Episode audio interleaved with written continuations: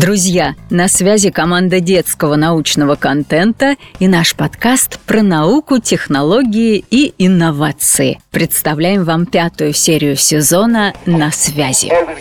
Выпуск пять. Поймаем волну. В прошлом выпуске мы поговорили о таком великом изобретении, как телеграф. Однако даже такая значимая вещь имеет свои недостатки, и главный из них – провода. Телеграф приковывает пользователя к месту. Станцию, конечно, можно дополнительно соединить с еще одной или перенести из одного места в другое, но представляете, сколько для этого понадобится времени, сил и денег. А если мы захотим поддерживать связь с каким-нибудь судном? На движущийся объект установить проводной телеграф совсем никак не удастся. Что же нам делать в таком случае? В замечательном российском мультсериале «Смешарики» есть одноименная серия про телеграф. Посмотрев ее, мы заметим, что герои спокойно переносят свои аппараты с места на место или пишут прямо на ходу. И ведь такое действительно возможно. Сегодня мы с вами поговорим о беспроводном способе связи, который окружает нас на каждом шагу. Главный герой нашего сегодняшнего выпуска – радио. Чтобы понять, как работает такая связь, сначала поговорим о волнах. Когда мы слышим слово «волна», то представляем себе теплое лазурное море, песок и ракушки. Но волны – это не только прибой. Они окружают нас буквально повсюду. Например, то, что сейчас вы слушаете этот выпуск, происходит благодаря звуковым волнам. Мы уже немного говорили про них в первом выпуске этого сезона. Но мы не только слышим, но и видим благодаря волнам. Стоит сразу заметить, что волны, благодаря которым мы слышим, и те, благодаря которым мы видим, имеют абсолютно разную природу. Когда мы говорим о способности видеть, то имеем в виду электромагнитные волны. В их основе лежат те же явления электричества и магнетизма, которые мы обсуждали в прошлом выпуске. Наше зрение построено на восприятии электромагнитных волн с определенными параметрами. Что же это за параметры? Давайте вернемся на наше прекрасное морское побережье, чтобы нам было понятнее.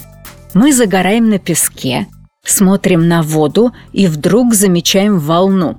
Нам отчетливо виден ее гребень. Через некоторое время гребень пропадает, а затем снова появляется, но уже ближе к нам. Затем этот процесс повторяется, пока волна не дойдет до берега. Если бы у нас получилось зафиксировать места, где мы видели гребни волны, то мы могли бы измерить расстояние между ними. Это расстояние между двумя наивысшими точками волны называется длиной волны. Но мы можем измерить не только расстояние между гребнями, но и время, которое нужно волне, чтобы попасть из одной наивысшей точки в другую.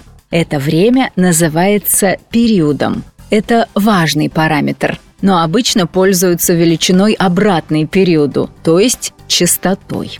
Частота – это величина, показывающая, сколько раз волна проделает путь от одной наивысшей точки до другой за одну секунду. Длина волны и ее частота – важные для нас характеристики, которые помогут нам дальше в разговоре о радио. Стоит заметить, что эти величины взаимосвязаны, причем если мы внимательно проанализируем их определение, то поймем, что чем больше будет длина волны, тем меньше ее частота, и наоборот.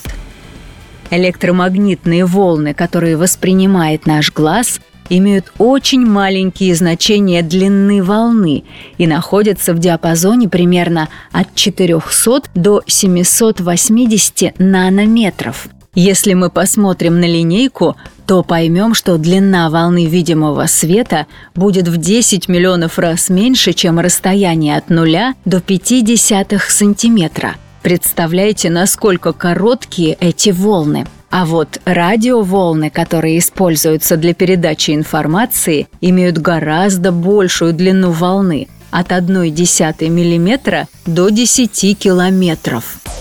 Так что же нам нужно, чтобы наладить радиосвязь? Во-первых, это источник радиоволн. Таким источником может стать колебательный контур – электрическая цепь, которой ток будет периодически изменять свое направление.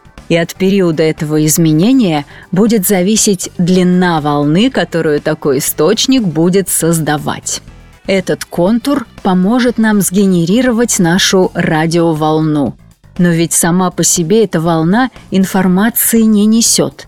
Она является аналогом транспортного средства, например, почтового вагона, в который необходимо положить письма, ведь без них он бесполезен.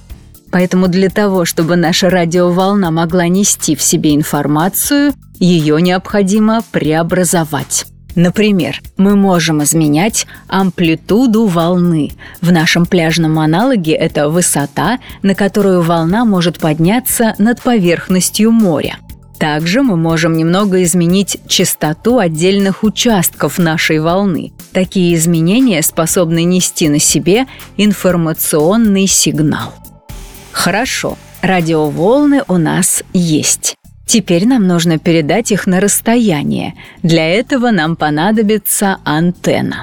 Антенна – это специальное металлическое устройство, которое способно передать наши радиоволны на большие расстояния.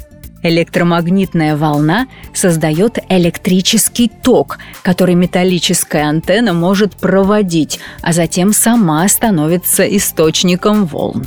Антенны, как правило, располагаются на высоте, так как наша атмосфера прозрачна для радиоволн, а вот земля, здания, вода – нет. Таким образом, с помощью антенн радиосигналы могут беспрепятственно передаваться на огромные расстояния. Для приема радиосигнала нам нужна еще одна антенна и преобразователь, способный отделить нашу волну-вагон от волны информации.